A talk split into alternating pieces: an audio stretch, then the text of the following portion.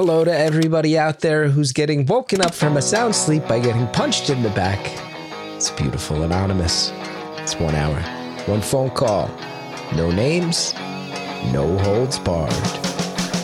I'd rather go one on one. I think it'll be more fun, and I'll get to know you, and you'll get to know me. Hello, everybody. My name's Chris Gethard, and I want to welcome you to Beautiful Anonymous. It is a show where we take phone calls, and the phone calls are anonymous and they go on for an hour and they give you a little glimpse of human life, other people's life stories. If it's your first time joining us, we're very lucky to have you. Thank you so much. Also, very lucky that people have been supporting my tour. I've been getting out there, getting out there doing live shows. Um, thanks to everybody who's been showing up in all the cities we've been in. Wanted to let everybody know that this week I'm doing my New Jersey is the World live show in Asbury Park on Wednesday, June 1st. And then June 3rd, I'll be in Portland, Oregon. June 4th, I'll be in Seattle. And we'll be doing uh, live Beautiful Anonymous tapings at the early show, stand up at the late show. I would be flattered if you came to one and or both. You can get tickets at chrisgethard.com. This week's episode we just recorded it moments ago, recording the intro while it's fresh. And I'm going to tell you, not everybody's going to agree with the choices this caller has made. There is absolutely going to be feedback, uh, justified. I think the caller himself would say justified from people going, "No, you can't, you can't do what you did and claim that it's okay." But there are going to be many, many people who listen to this and go, "This is a smart person who made some very risky choices. And it all comes down to needing to find money to pay for school. And there's all systems in place there that can be and very often are predatory. And our caller responded to those pressures. Not everyone's going to agree with the choices that the caller made, but one thing that I, I think all of us will agree with is that this caller is able to break down what he did why he did it. He is a very eloquent person. Tells us some stories of some behavior that also prove he is kind of a wild person. Keep your ears open for the pig mask section of the show. Um, the lengths that people have to go to these days to make ends meet and to play ball in the system the way it's set up.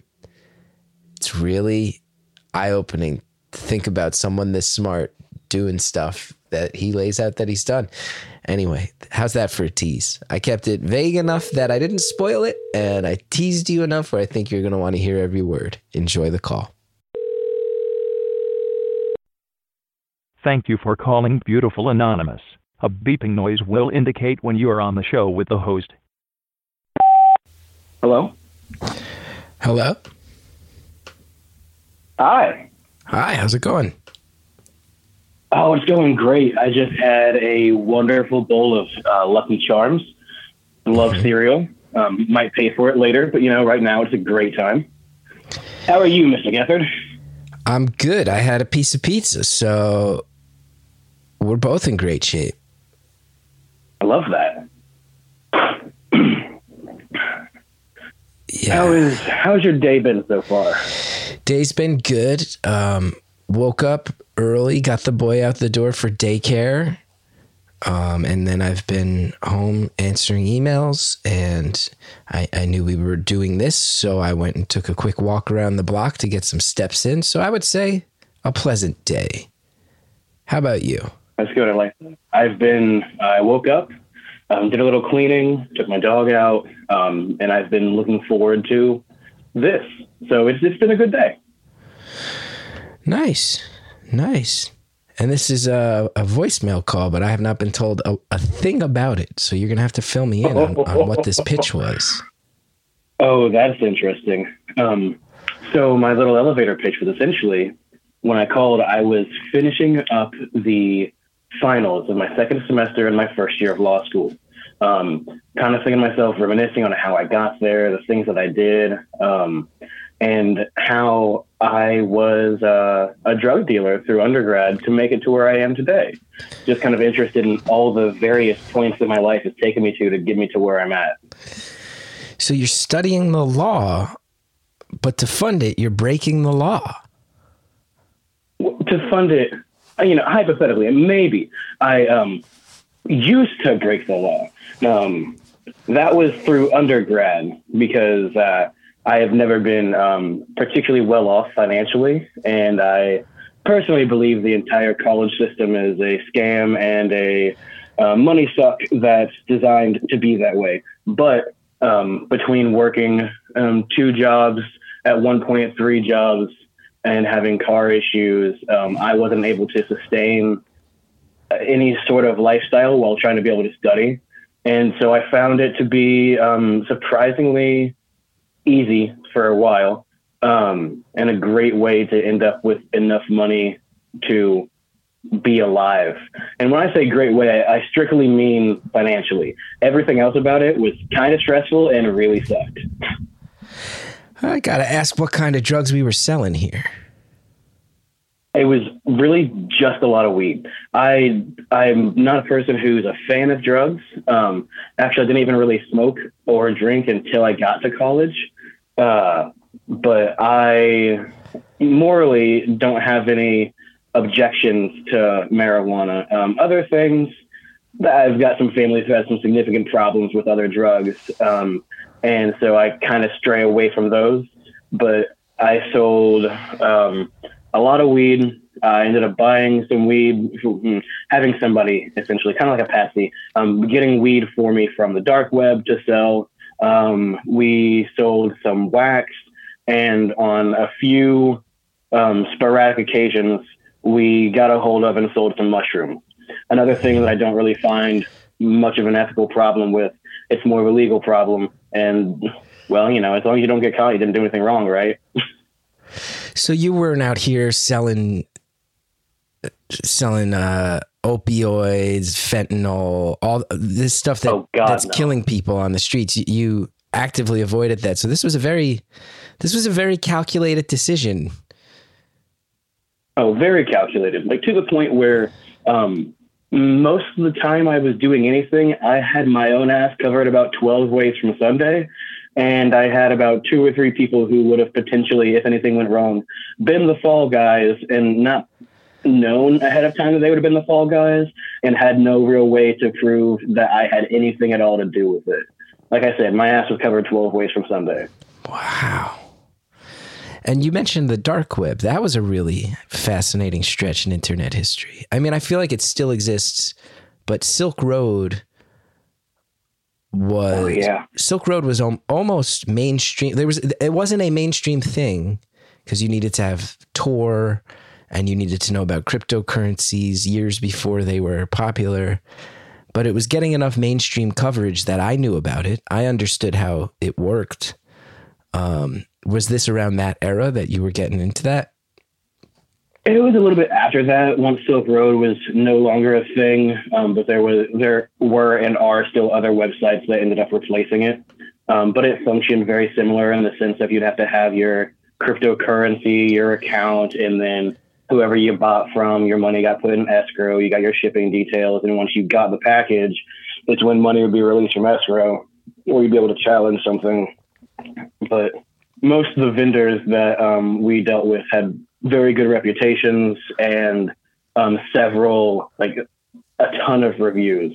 So it really wasn't as much of a worry on whether or not they'd keep their end of the bargain. Yeah. So this Now, also my, sounds uh, like. Oh, now what? Con- continue the thought. I'll say now the uh, friends that I had um, kind of used in a sense to get these transactions done. He ended up buying some other things through there that I had absolutely nothing to do with and suggested that he not do. Um, like uh, he bought some DMT, some some coke, um, some acid, things that you know I don't always trust chemical composures of things, um, especially when you're buying them online from people that you don't know. And even worse, um, when he wasn't doing things my way, he wasn't. Uh, let's see, he wasn't the sharpest tool in the shed. You know, um, those things that weren't under my control, he may or may not have had sent to a state university. Wait, repeat that?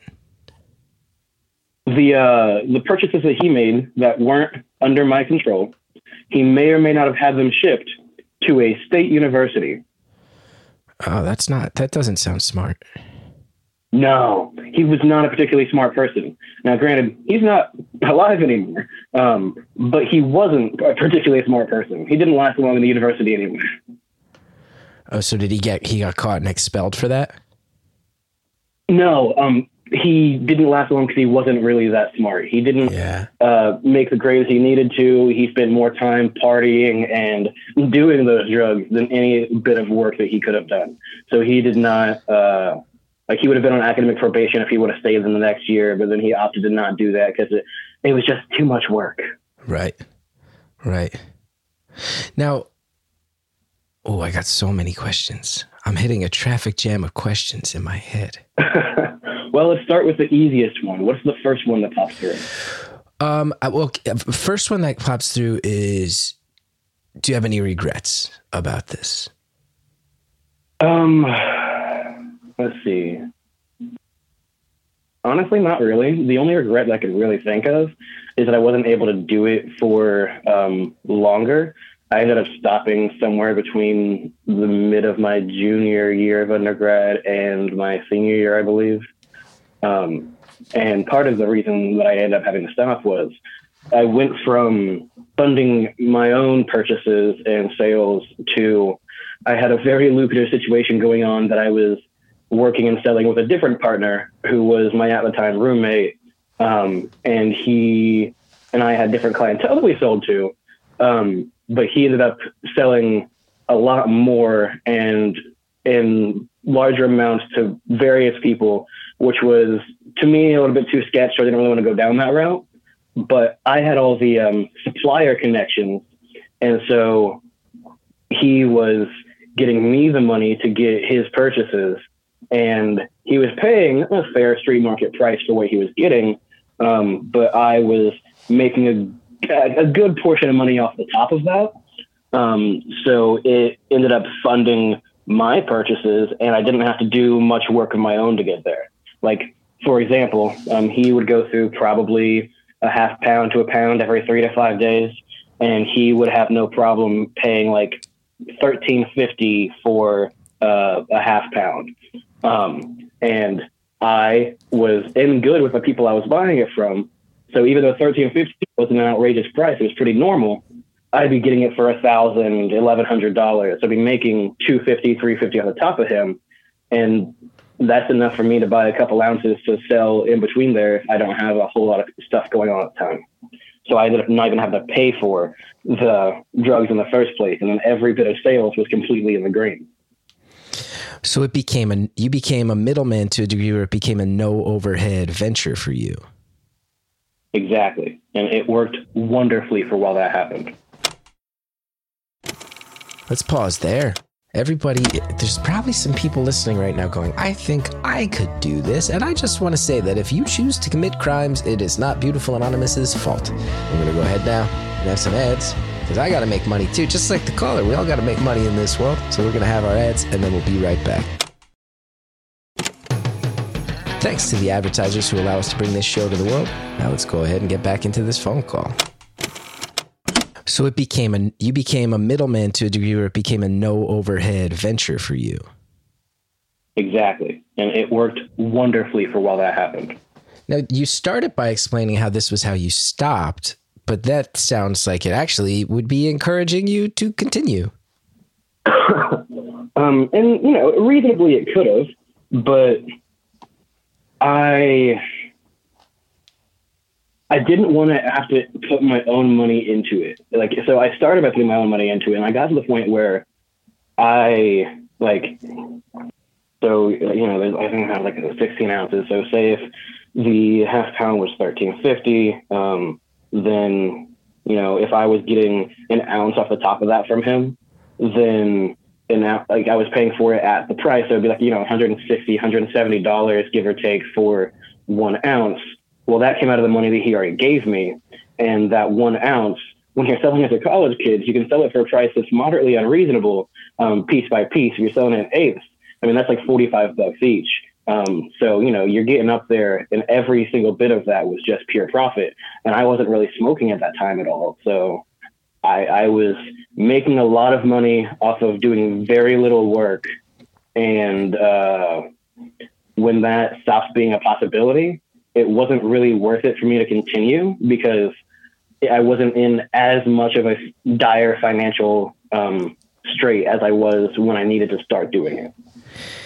Now, let's speak about those dire straits. So, there must have been people in your life who were aware that you were working two jobs, three jobs, who noticed that all of a sudden there was a massive shift in your lifestyle and the amount of free time you had.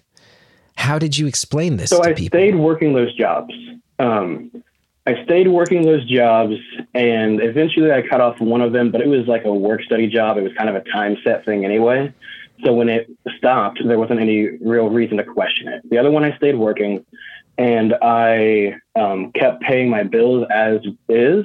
It did raise a couple questions when I ended up buying a second car. Um, probably not my best decision, um, but it also wasn't a phenomenal car. So like I was able to reason that my first car was on its last legs, which was true. Um, it ended up as the engine seizing while I was on a road trip. That was not a fun time. Um, but other than that, most of the cash that I used either went, you know, just to some fun things or ended up paying like my actual bills so that the money in my bank account that was coming from work was just kind of accumulating and not having many things to go to other than like going out or buying food because most of my bills were paid in cash. So you did do this in a very intelligent way. This is like a Breaking Bad. You're like Walter White. You, you really put some thought and some brains into the infrastructure of this. Now, I also feel like thinking of the timing. So you said Silk Road. We mentioned it before. For anybody who doesn't know, this was like a very notorious um, underground website that a lot of people were using to sell and purchase drugs, but also legendarily, supposedly guns and people hiring hitmen. And that was the sensationalized stuff. And the person who founded that website got taken down hard by the government. So you're saying this is post Silk Road, but you're still using the dark web. That also feels to me like it's probably right around the era in history when states are starting to legalize weed more and more. Did you start to run into that as part of this story? Um, so in my area, no, there uh, there was no chance of anything legalizing my area.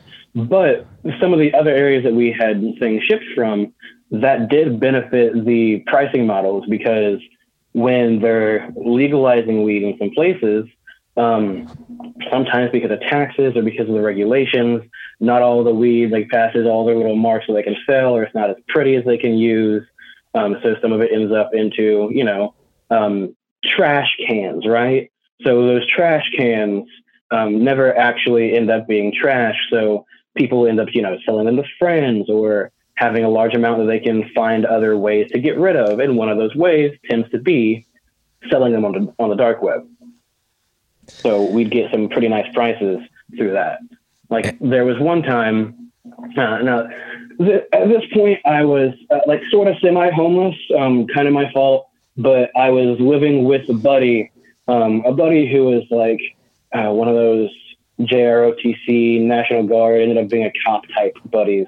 Um, so he wasn't particularly fond of weed. He wanted me to keep it all out of his apartment, um, which I did for the most part. But while he was gone, there was a day where we had a uh, delivery that we went and got of about four pounds, um, and we had it all like sectioned out and sold within like four hours while he wasn't at his apartment because every bit of that was pre-purchased and prepaid.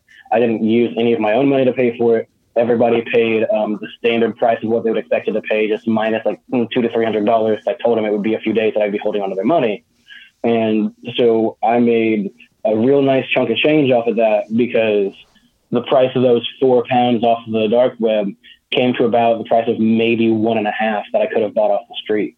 So with all the people paying close to full price, that was a couple grand that would have been pocketed in that one day. I was just reading about how there are people now who will put under special skills on their resume. They'll just put Googling. Like I'm really, really good at Googling things.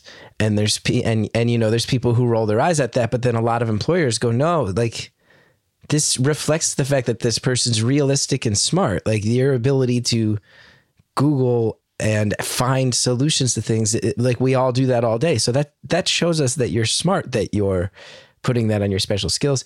It sounds to me like effectively you managed to make a whole lot of money by going.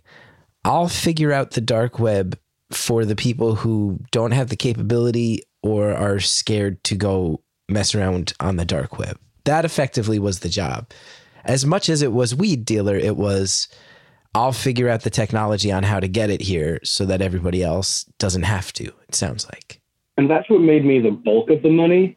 Um, other than that, when I still had those like deals with my roommate and I had like the ounce or two off the top, those I would still sell like person to person, whether it was I brought an eighth to the job I was working at and someone came through my line to buy something and it got put in their bag with their receipt, or whether it was they came over to smoke and that's when I sold it to them then. Made sure they stayed a little while if the cars weren't just coming in and out of where I was living, stuff like that. So I had some hand in like actual physical transactions from person to person where it was from my stash that I was selling them and making money that way but that was, I mean, like chump change compared to the amount that I could have made from the larger transactions that I had someone else um, take care of the purchasing and the Bitcoin and all that. And I just dealt with the marketing side more or less. Now, it sounds like you were very, very crafty. Sounds like you had some ethics from your end from start to finish and that they didn't bend and that that's a good thing. Sounds like you tried to approach all of this intelligently. Still have to wonder were there ever any stretches where you thought you might be in trouble from this? Were there ever any ever any paranoia anytime that there were knocks on the door that you didn't want? Oh my god, yes. Um yeah, Lord have mercy. Absolutely. There were like two incidences, um, well, two stretches of time where I was more riddled with stress and anxiety from, than I have in any other time in my life. And I am routinely on an SSRI for that purpose, um, which I probably haven't taken. I should probably take care of that. Um, besides the point. But um, yeah, so one of the times, one of my local dealers, um, who was a friend of mine, he would have like, you know, usually about 10 pounds or so at his house in some crates and the guy he bought from had like hundreds. Um, but there was a time where one of the people who bought from him had brought someone else along with them, um, and he thinks it was this person who caused the issue because a couple weeks later, um, someone broke into his apartment and robbed him. He wasn't there, um, but they took like the five or six pounds he had left there and some of his like personal items and some money and stuff. And so, because there was no actual weed left in the apartment, um, he filed a police report, which probably wasn't the smartest idea of his. Um, but he filed a police report about just his stolen items. And then he didn't have many answers for why someone would break in and steal it, who knew that he had these things, because he didn't think that out. Um, but after that, he was someone who has, you know, semi-prosperous business family. He wasn't particularly doing this for money as much as the thrill and the entertainment. Um, but he ended up having some DEA looking like on his LinkedIn, which was out of the normal for him, and on his parents. So there were like people searching him, he felt, and he got real paranoid and suddenly he thought that there were like cars that weren't supposed to be there that were sitting there for a while. Um, so he got real sketched out about that. And so because I was there so often, um, I don't know whether or not he was correct, but you know, anytime that there's a question, always assume that they're right, even if it's very clear that they're probably wrong, because it keeps your ass safe.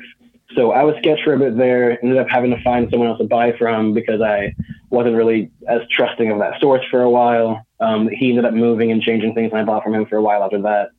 But that one was like the low stress for me. The high stress for me was when I was living at the apartment um, of my friend while I was pretty much living on his couch for a few months. And I had two cars. Um, one of the cars was super crappy condition and it kind of sat in the guest parking lot. And then the other car was the one that I would use regularly. Well, after I started coming to the apartment complex, um, shortly there ended up being an officer. Um, it started off as like a security guard who was like sitting in a truck over in um, a second, second, second section of the guest parking lot, and he never really did that before. I visited these apartment complexes frequently because they were close to um, the university and other things that I was doing. So this was new. And then after a while, that security guard stopped being a security guard and ended up being just a sheriff's car. And so, you know, I was a little bit more sketched then. And, but I was, like, you know, he's not moving, he's not doing anything. Maybe there's just other, like high traffic, or maybe there's just a time that they're patrolling for certain reasons. That's what I thought at first. And then, um, after I, like a little, I think like a month passed. And then every time that I would drive into the complex, that cop's car would start and then they would start circling the apartment buildings. Um, so it got to the point where I would take, I would duck off at the first turn, which wasn't where I was going, go around the backside, park elsewhere, walk um, between and through a few buildings. They had doors in the back that led to like a little courtyard. So I'd go into a building that had no business being in, go through the courtyard, go through another building out the backside of that, and then across to get to the back of the building I needed to be in because I needed to avoid um, wherever the cop was driving and circling at. actually in my mind, which could have been true and could have not been true, they were there circling every time that I drove in. And that's when they started circling because they were looking for that car for some reason. Um, and I couldn't really drive the other car because it was crap, but it's where I stored most of my things. And so I would only go out when I didn't see the cop car there at night to gather the materials that I needed to like weigh out or bag or do whatever because I kept it out of the apartment because my buddy did not want it in his apartment. But that had me on high alert all of the time. Um, there was even a time. Oh, sorry. Let me send this call to voicemail. Don't call me. Um, but there was even a time where we had gotten some some really really nice wax off of the dark web. Um, and I had tried some of it.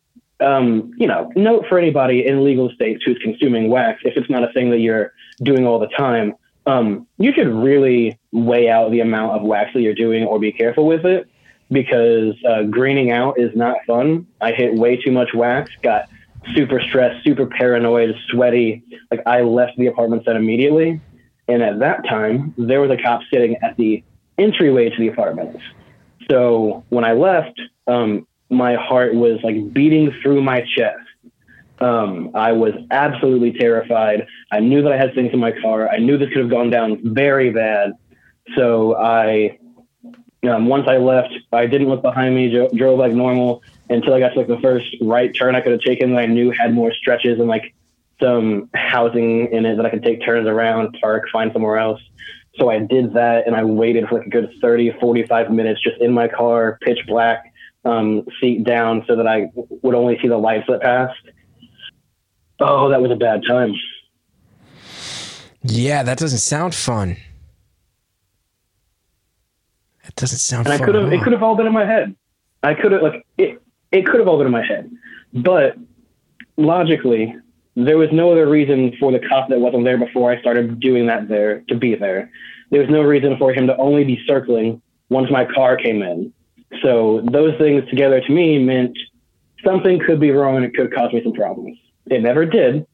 Um, I had some personal interactions with cops, but they were mostly due to me being a dumbass because there were times when I, you know, wasn't as smart about what I was doing. They normally weren't related to uh, selling drugs or selling weed. They were related to when I was drinking or when I had a Mustang that I uh, really enjoyed driving, um, like how probably a 16 year old would. So got in a little bit of trouble for peeling tires and stuff like that. Um, being too loud, you know, speeding, the things that you do when you have, you know, uh, a Mustang. It was like one of the V6, or it wasn't, you know, a super nice one, but it was one of like the 5.0. It, it was fun. I liked that car. Now, did you know while you were in undergrad that you were heading to law school? I did.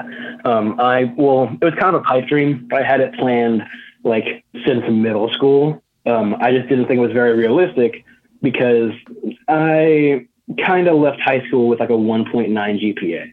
I didn't do anything. If they assigned homework, I felt like it was busy work and that I was dumb. There was no reason to do it. If I was going to prove um, my knowledge or my skills, I'd do it in a test. So I didn't do practically any homework that they gave me, and I just aced every test that they handed me.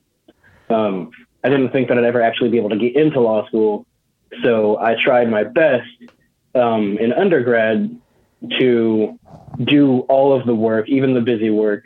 Um, but it was sometimes a struggle because I was working so much and I didn't often have time to complete everything. So some of my work ended up being half-assed or done at the very last minute. And what type of law are you studying? So in your first year of law school, you actually really don't get much choice of what you're studying.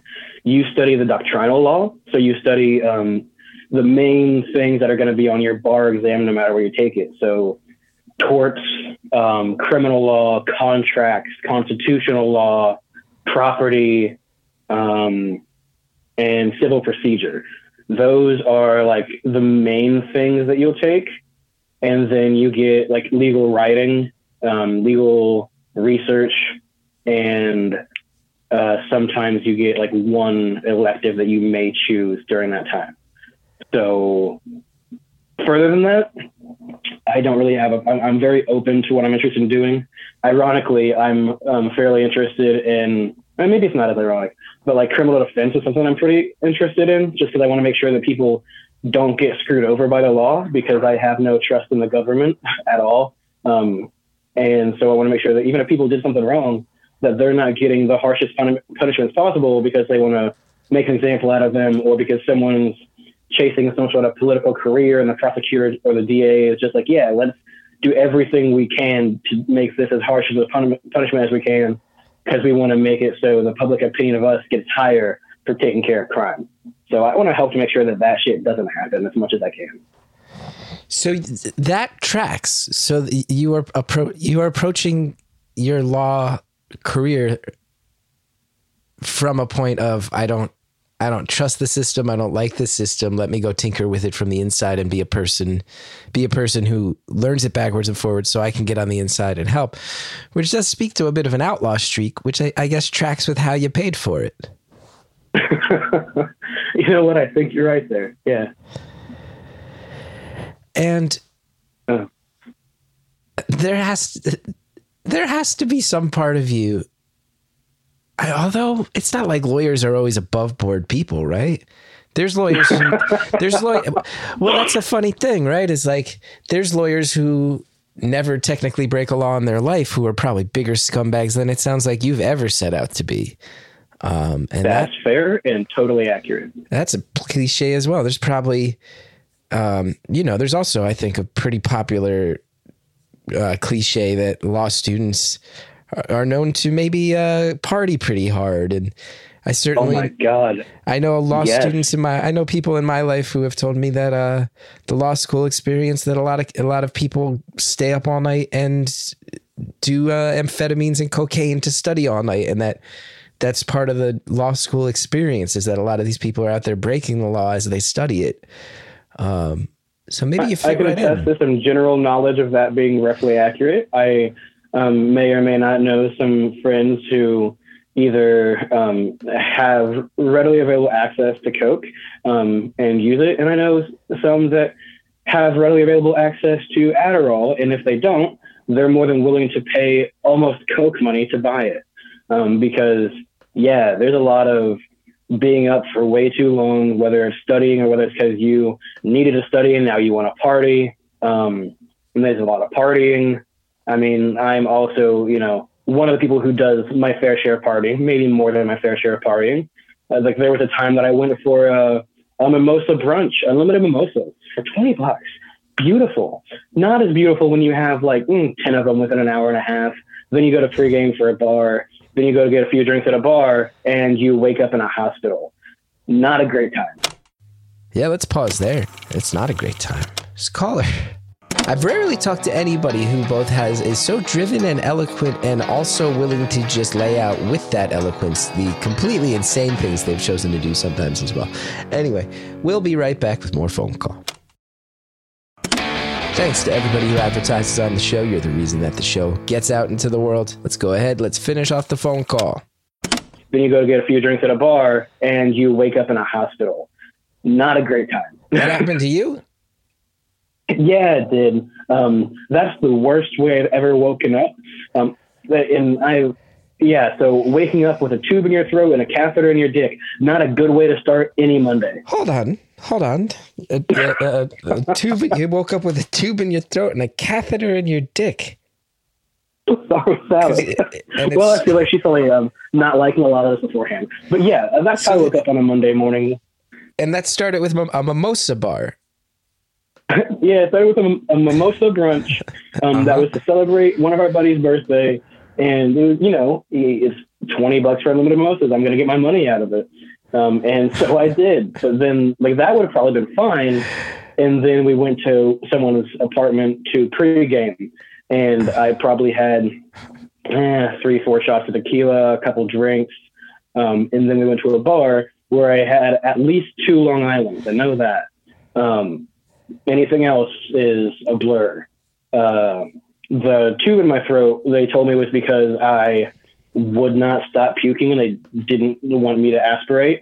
Um, and I had like uh, three IVs. They were pumping so much liquids into me and medication. Oh, it was it was not a good time.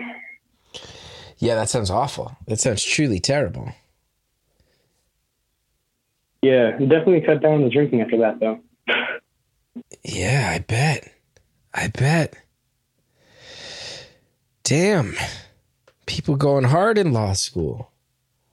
And do you uh and I still, I mean, like I have the lowest GPA I've had in any um, serious education, um, but that's only because your law school GPA is um, not likely to be anywhere near as high as your undergrad GPA.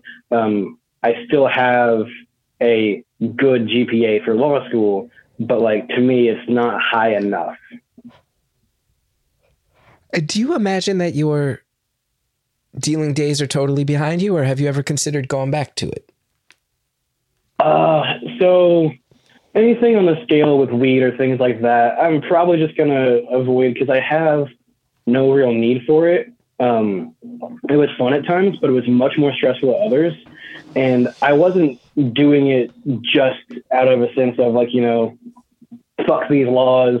I think they're stupid, um, which was definitely part of it. But I was doing it because I really needed money to survive. Um, and I wasn't doing very well financially. Like, I mean, I even before I started doing that in my first try at my sophomore year of undergrad, I ended up dropping out of school and then going to work at um, a manufacturing plant and then a warehouse, working like night shift at 12 hour shifts because I didn't have the money to get back in school. I had to drop out because I didn't have the money for rent because my car broke down.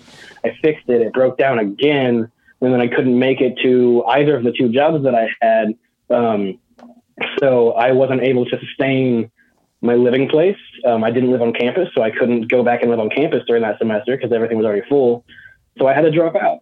And then when you drop out, um, all of your loans and things get rescinded. Um, and since I did so poorly in high school, I had no um, financial aid besides loans. Um, so then I had about you know eight thousand dollars of a bill before I could access um, any of my transfer credits or before I could access any sort of registration. So I had to go work in factories to make that money to go back and then pay them like roughly eight thousand dollars in cash um, to be able to just to be able to take out more loans to go to school.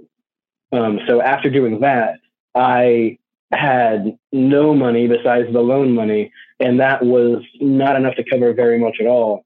Um, so I was like, okay, I'm not letting this happen again. I'm doing something to make sure that I can sustain an actual lifestyle and pay my rent. And I didn't have time to work in a factory while also working at any other job and trying to go to school.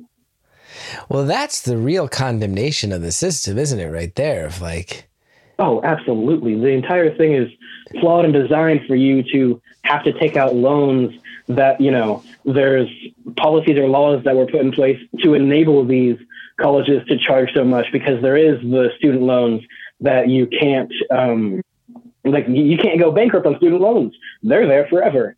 Um, and these things, when they were changed, enabled the private loan lenders, you know, to lend you more money because now they're not as worried about someone going bankrupt and never paying it. They're going to charge you more interest and charge you for the rest of your life. Um, and then there's the government loans that you can get. And all of that just means if you've got more money available to you, then why not raise tuition exponentially as they did and as they're still doing? So is it fair to say, and you seem, I will say, you seem like a very a straight shooter. Like you don't seem like you're somebody who's hit anything. Is it fair to say that if college was affordable, you never would have done any of this shit? Oh, absolutely. I only did it because I needed the money. If I could have afforded college with even working two jobs and paying rent, I I would have never had to fuck with it. Not at all.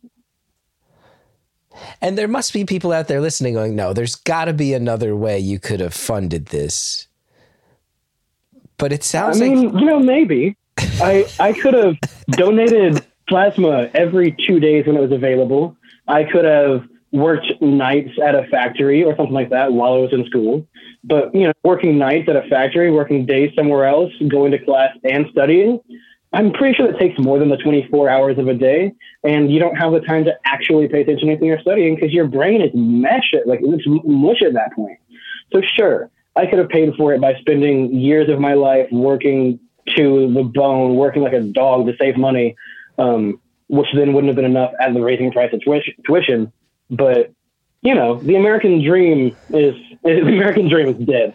So like, it's not like that's a thing that would have been easy to do while making any sort of grades that would have been worthwhile. What's your personal life like during this stretch? Like, it sounds like, I mean, certainly pre dealing, it sounds like, you know, like you're saying, you could work overnight shifts at factories and basically sign up where your entire life is labor to pay for your education and no time. But then you also said that, you know, you kept some of the jobs when you were dealing and you were just accruing money for like future financial breathing room. But it does it still doesn't sound like you had much of a life in terms of are you able to find dating? Are you like are you able to have any hobbies? Are you able to So um, I kind of um, intermix my hobbies with school. Um, so I, am an artist. Um, I've done a lot of art things. I did every art class my high school had to offer. So I took some courses in um, photography and art related things in undergrad. Um, with I was thinking about maybe getting a minor in it because you know being a triple major would have been a pain. Being a double major was enough. Um, so that's where my hobbies went.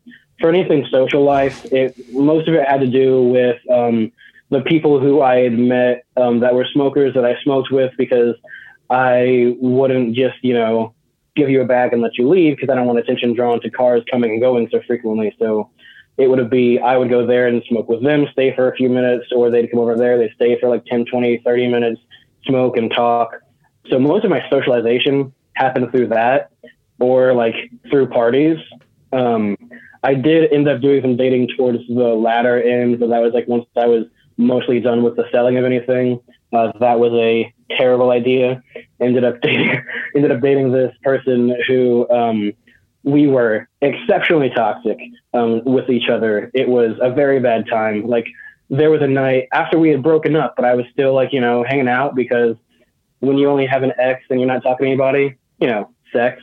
Um, so we weren't together, but we were drinking. I'd gone to bed early. She had gotten a whole lot more drunk and then apparently decided to go through my phone and found that I was, you know, talking to other people um, as we weren't together um, the same way that she was actually.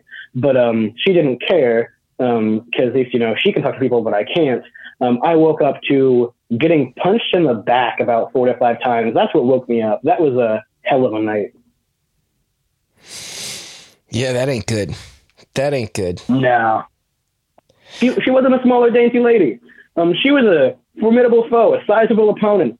Um, and uh, as much as I would have liked to retaliate, never in my life will I be doing that shit. So um, it was just a lot of effort to, um, you know, grab the flying fists and hold down and restrain this person so that they could not badly, drunkenly injure me, which was a, a real possibility. And I am also not a small individual. Like I'm, I'm a tall dude. I'm um, not buff, but I'm also not someone who's uh, scared of most, if not any, physical threats that don't involve a weapon. Wow. Yeah, that's one of those relationships where everybody listening is connecting the dots and going, "Oh, that sounds crazy." But like you said, I actually had a, I had a whole lot more fun um, with the. so there was a stripper um, that, that had a fiance that I wasn't dating, but I did have a like yeah a strong sexual relationship with her for a couple months. Um, I had a lot more fun with that than I did with the person that I dated for like a year and a half. Wow. so you're like dealing you're dealing drugs, you're shacking up with strippers who have fiancés. Like this is real. this is like uh this is like movie script life. This is like rap this is like rap lyric life. you know, I actually have um started like, you know, some outlining to a potential book for once I get well past any sort of statute of limitations and can actually be non-anonymous with things um, and am far enough into a career that um, public opinion either won't matter anymore or it's not relevant to me um, or in the long shot having a ghostwriter and a pen name because there's I've got so many stories that would be so much fun to be able to write and tell people about. I mean, like there was a time that I got arrested with a pig mask sitting in my. I mean, not sorry, not arrested. I've never been in handcuffs. Um, there was a time that I got pulled over with a pig mask sitting in my lap. it was wild. Why'd you have a pig mask? Um, for fun.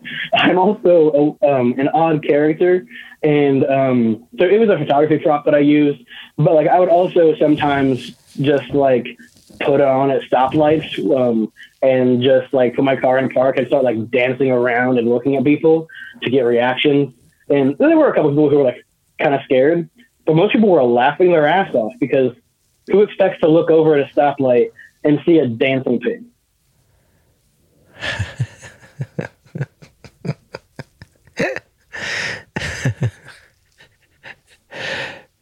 uh, I had a fun time. oh, you put it like that.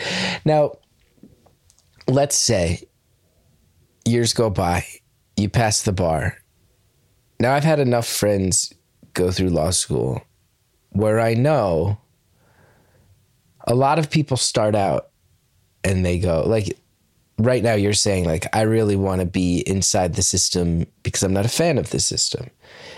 And there's mm-hmm. a, lot, a lot of people who go to law school saying, I'm going to be a public defender and then maybe they do that for a couple years maybe they don't and then they get scooped up by some big corporate law firm where they're making bank and that's what they do there's a lot of types of lawyers out there and there are a lot of good ones let me also say that there's a lot of people who work on behalf of individuals who need help there's a lot of people who work on behalf of organizations that are doing the right thing and the lawyers are like frontline in so many ways you know you look at places like the ACLU. You look at you know people who are mounting Supreme Court challenges to try to you know affect social change. You look at people who you know donate their abilities and their expertise to try to get uh, people who are falsely convicted reversed. There's a lot of ways that lawyers do good. I don't want to claim otherwise, but there's also you know, people who Exxon hires them and they go, I don't want to be a public defender anymore. Exxon money, you know, there, there's those types yeah. of lawyers.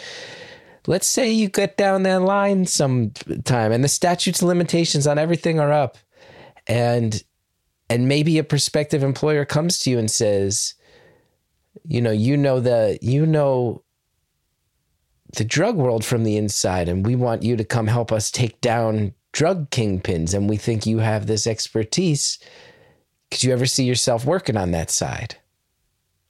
Yeah, because um, presumably at that point, that's going to be prosecution in the state, and I have no interest in working for the state in any capacity. Um, don't want to do that. Um, and also, I don't want to be in a place where I am working to take down drug kingpins or large people like that because that just puts an unnecessary target on your back. Like, yeah, I get that there's um, some public detriment to what they do, a significant amount. Um, but in my opinion, all that blame can be placed on the government and their war on crime, or not war, their war on drugs, um, which you know leads to the war on crime. But like the war on drugs in certain areas is what fuels all of the drug trade and causes so many extra problems. So yeah, sure, the blood is on the hands of the people who actually do it, but like the proximate cause of all of this is unnecessary laws and regulations, unnecessary prohibition, and like antiquated laws that are about drugs that they have taken no time to put any effort into studying, seeing the actual effects of, or seeing the benefit to, you know, decriminalization in ways that will keep it from causing such a massive drug trade that will end in so many deaths and things like that. So I, ha- I want nothing to do with that. I'll absolutely, if I get the chance, um, out of law school, take the big law job, making a quarter million dollars a year. Um, I'll do that for a while until I can, you know, save up enough money to have um, interest accruing like uh, accounts or different money in stocks that will make it so like you know I have more money coming in or some real estate interest that I know will make me residual income so that I can have a safety net and then stop working in that big law kind of place to go work at something I actually have a passion for. But I don't think if I if I did it the other way around, if I started with something I've got a passion for and then ended up taking the money afterwards, there's like no coming back from that because that is your lifestyle, that is your money, that's your social club. But if you start there, you get your loans paid, and you haven't done anything with that passion, it's going to make you resent yourself for not doing anything with that passion. It's going to burn more inside of you and make you want to do something. So if you have the money to make a life change, it's much more possible to do if you start out at the big law kind of place and then leave that lifestyle for the passionate one rather than start with the passion and then leave for the money. So you're going to go grab that cash out of the gate and then once you uh, once you got your investments in place and once you got that money making more money for you you're gonna go do some good in this world. That's the plan at least. You know we've talked a lot about your past and you just laid out like some very clear goals for your future at the very least bullet points that you'd like to you know the umbrella that you'd like your future to be under. We haven't talked so much about your present. What's the status of things right now you know, things are going pretty well. Um, I don't have my grades back yet from the semester because those things take forever. But I felt really confident in the exams that I did. Um, I've always been a test taker, like I said earlier. I the one thing that I like about law school is you don't really have assignments. You don't have busy work. Um, for most of your classes, your final exam, that essay, is either worth all of your grade or somewhere from 75, 85% of your grade because you might have had a midterm or you might have had um, participation just to make sure that people are engaged that count towards your grade. And since I really like tests, I feel like I did pretty well. I did fairly decent last semester. Um, now it's just about trying to find a job for the summer so I can get some more stuff on my resume, uh, other than mm, being an entrepreneurial individual with a drive for success um, and being good at googling. Um, but currently, that's that's what it is. It's finding a job for the summer, waiting on my grades, um, waiting on the results from like my um, extracurricular stuff that I applied for, whether it be tutoring or um, moot court or like the law review, like the law journal. Just kind of seeing how things go. The present, I'm just kind of coasting. And what about financially? How are you doing? Because so much of this story is about being in a severe financial squeeze and finding a way out of that that was outside the law and looking forward you've talked you know i ask you about your future and so much of it is well i'm going to go make that money find that money and then spread out from there what about the present financial state of things you still coasting with some of this uh this weed money or I wish that ran out a hot minute ago. Um, um, that was uh, mostly depleted during COVID times when everything was locked down and um, didn't have a steady source of income. So my savings is all gone. Um, but one benefit to being good at working loopholes around things is I was able to register for a couple classes during the summer the maximum amount that they let you, and then drop all but one of them, which allows all of my um, loans to not rescind because I'm still in A class and to just refund back in my account during the refund period um, for dropping classes, which then provides me with enough money to pay my rent for the summer, um, move to somewhere else, pay my rent for there, and pay movers because moving sucks. So you just you found some loopholes with the student loan system to basically give you some give you some uh, liquid cash on hand. Yep, loopholes are my thing. Anything I can do to find um, something that I can exploit in the system um, that will get some sort of gain out of it that doesn't cause uh, particular harm to an individual, I'm about it. Yeah. So you got no I mean this is money you'll have to pay back at some point, but you got you got no problem bilking a student loan corporation. That you're not even blinking not twice at that. Nope. Um, because A, fuck them. Um, and because B, either I'll um, be able to I mean it's just the simplest answer, you know? They suck. They their whole um, scheme is to exploit people who don't already have enough money to pay for what they want. I mean, it's not like law school isn't an elitist society in the first place where getting in a lot of it has to do with class or money and being able to afford it. Those things have a lot to do with it too. Jobs, the pool of the parents. I mean, when you're a first generation student or first generation law student, everything's significantly harder and you don't have the kind of connections or the knowledge of what's going on. Um, so yeah, loans feel predatory in most sense. So whatever. If it's me exploiting the system for my own gain to make sure that I'm not struggling financially, I'll either pay those loans back um, by working in some sort of big law job. Um, I'll end up in an area of law that I can do like a like a loan forgiveness program after 10 to 15 years of working um, for some sort of public service, but not for the state the government. Um, or or I'll die. In which case, like, you know, they're not my problem anymore. Are there any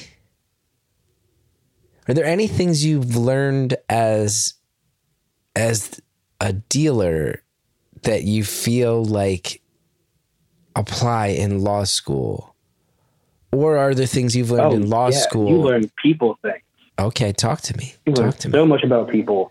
I mean, I um, I feel like it's relatively easy once you have a lot of experience with people who are seeking seeking something and are getting that something from you um, to be able to see differences in how someone's acting or the way that like the vernacular changes or the pitch in their voice changes because it might determine what they're going to do or say next, whether they're being truthful, um, whether their actual intent is what they've stated, or whether there's some sort of hidden agenda that they have.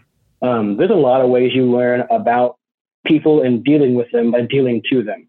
Um, and all of those things are directly applicable to any sort of thing, any sort of career where you have to deal with people. I mean, whether it be retail or whether it be where people are your clients, because they're never going to be fully honest with you. Or if you work in a corporate situation, sometimes you um, you're like the pain in the ass to them. Like you're like, ah, you're you're the regulations. You're what I've got to avoid. You're what I've got to keep um, you from looking into me, kind of thing. Even if you're a partner with them, working as in-house counsel.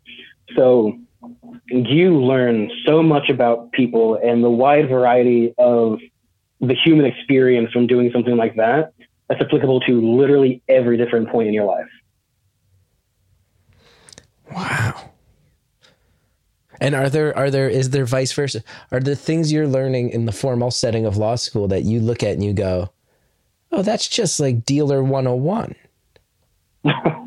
Um, yeah, only break one law at a time. Um, cover your ass. Uh, those are kind of things that fit within most laws. Um, you know, if you're driving with anything illegal in your car, wear your fucking seatbelt. Use your turn signal. Don't speed. I mean, those are things that are pretty simple because you you don't use a turn signal, then oh hey look you got pulled over for a turn signal, which is normally a BS thing. But if there's anybody whose eyes are on you, that turn signal becomes your entire downfall. If your turn signal is on, if you've got a dash cam, if you got ways to prove this, then I mean they pulled you over for doing nothing, you have at least a good argument for why you shouldn't have been pulled over and why maybe anything that they found might not be able to be used against you. Now you might not win, but like you know, set yourself up for success. If you're um, committing crimes or civil wrong, civil wrong, at least do it smart. Find the ways that you can, you know, make sure that you are the least likely to get convicted, the least likely to leave any evidence. And I am not a proponent. I'm not um, advocating for anyone to do anything illegal. That's always a bad idea. Don't break the law. But if you're going to break the law, don't be stupid about it. And being that so much of this part of your life was defined by basically a system that a system that was built in a way that you couldn't sustain within it, right? Is that a fair way to phrase it? Like this system, I mean, like something's got to yeah, give. I, I could have. It, it would have had to break at some point, just because it, it. I mean, it kind of always does. Anytime you're doing something like that, the more you do it and the more you don't get caught, you're increasing your likelihood of getting caught. Like it's the kind of thing you shouldn't stay doing for a while if you're doing. You shouldn't do in the first place. But the longer you do something that is illegal or has a chance to ruin your life, the more likely you are to get caught and actually ruin your life. And when you take a step back and you look at the overall system we have in place, what are the things you would change first? Like, because there's a lot of people listening going, man, um, how do we keep our smartest people away? Right? Like, how do we keep the people who can just ace tests without studying away from having to become uh, hubs in a drug distribution network to pay for their life? So, what are what what do you change about the system right out of the gate to help My right out of the gate, if I could change not have things to about the this? system, would be part of the predatory college loan system, the pipeline to college, because there's a lot of careers that you don't need college for. You're pushed into college. You're going to accrue debt that you like. You're not even going to get any use out of it. You're going to be paying on those loans for the rest of your life, paying to the government or paying to some private third party. And those third party loans are sometimes not as predatory as the government loans. Sometimes they're more. But all of these things are set in place because there's no caps on college tuition. There's the ability to have these loans. No um, bankruptcy doesn't stop them. Everything that's in place is probably set up by lobbyists who have just paid enough money and written legislation that people have signed without paying any attention to because they don't care. They just care about who's lining their pockets, and all that makes it so that they can have loans as high as like two hundred and fifty thousand dollars in the census for like graduate school, and that these schools can charge outrageous amounts of money because there are well-founded families that have the money to pay for it, um, and so it doesn't matter if they succeed or not. The people who don't have that money, who are striving to succeed, they'll take these loans, and if they fail, it doesn't bother the school. It might bother their numbers, so they want to keep them in as long as they can. But it's just a benefit to everybody else in that system who's getting their money and getting paid for the rest of this person's life when they're never going to be able to make enough money to pay this shit off.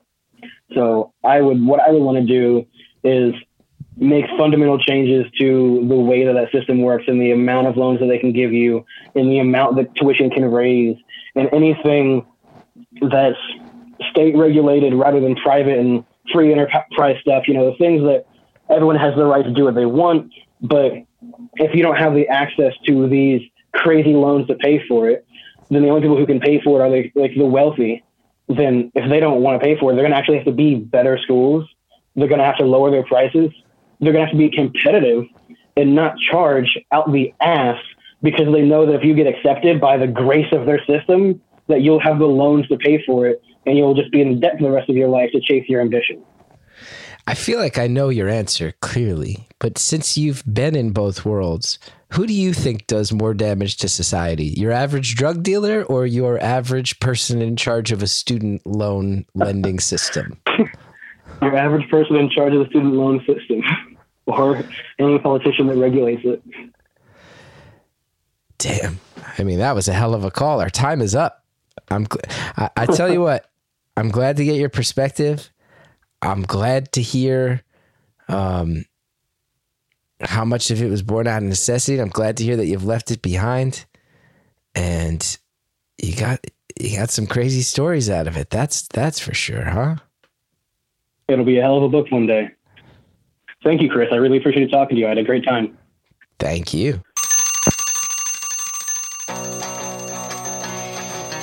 Caller, thanks so much. And I am glad you're out of the game. And I hope you uh, feel a lot of financial breathing room in your future based on all the sacrifices you've made to get there and that you do follow through on trying to work that system from the inside and doing your part to uh, tear it down, so to speak. Thanks for calling. Thanks for telling us your story. Thank you to Anita Flores, who produces the show. Thank you to Ryan Connor for engineering the show. Our theme song's by Shellshag. You can go to chrisgethard.com if you want to know more about me, including my upcoming live dates in places like Portland and Seattle and Pennsylvania and West Virginia and Connecticut, Massachusetts, and California. Okay? We got a lot coming up in June. Go check them out, chrisgethard.com for those tickets. And hey, if you want any uh, mugs and shirts and posters, we get we got them all at podswag.com. And if you're looking for an easy way to support the show that's not any financial investment of yours, one thing you can do that's so simple there's a button that says subscribe, favorite, follow, whatever system you're listening on, there's some button like that. When you hit that button, it helps us so much. So please do so. Thanks in advance. You can find ad free episodes of Beautiful Anonymous and tons of other shows over at Stitcher Premium. Use the promo code STORIES for a one month free trial at stitcher.com slash premium.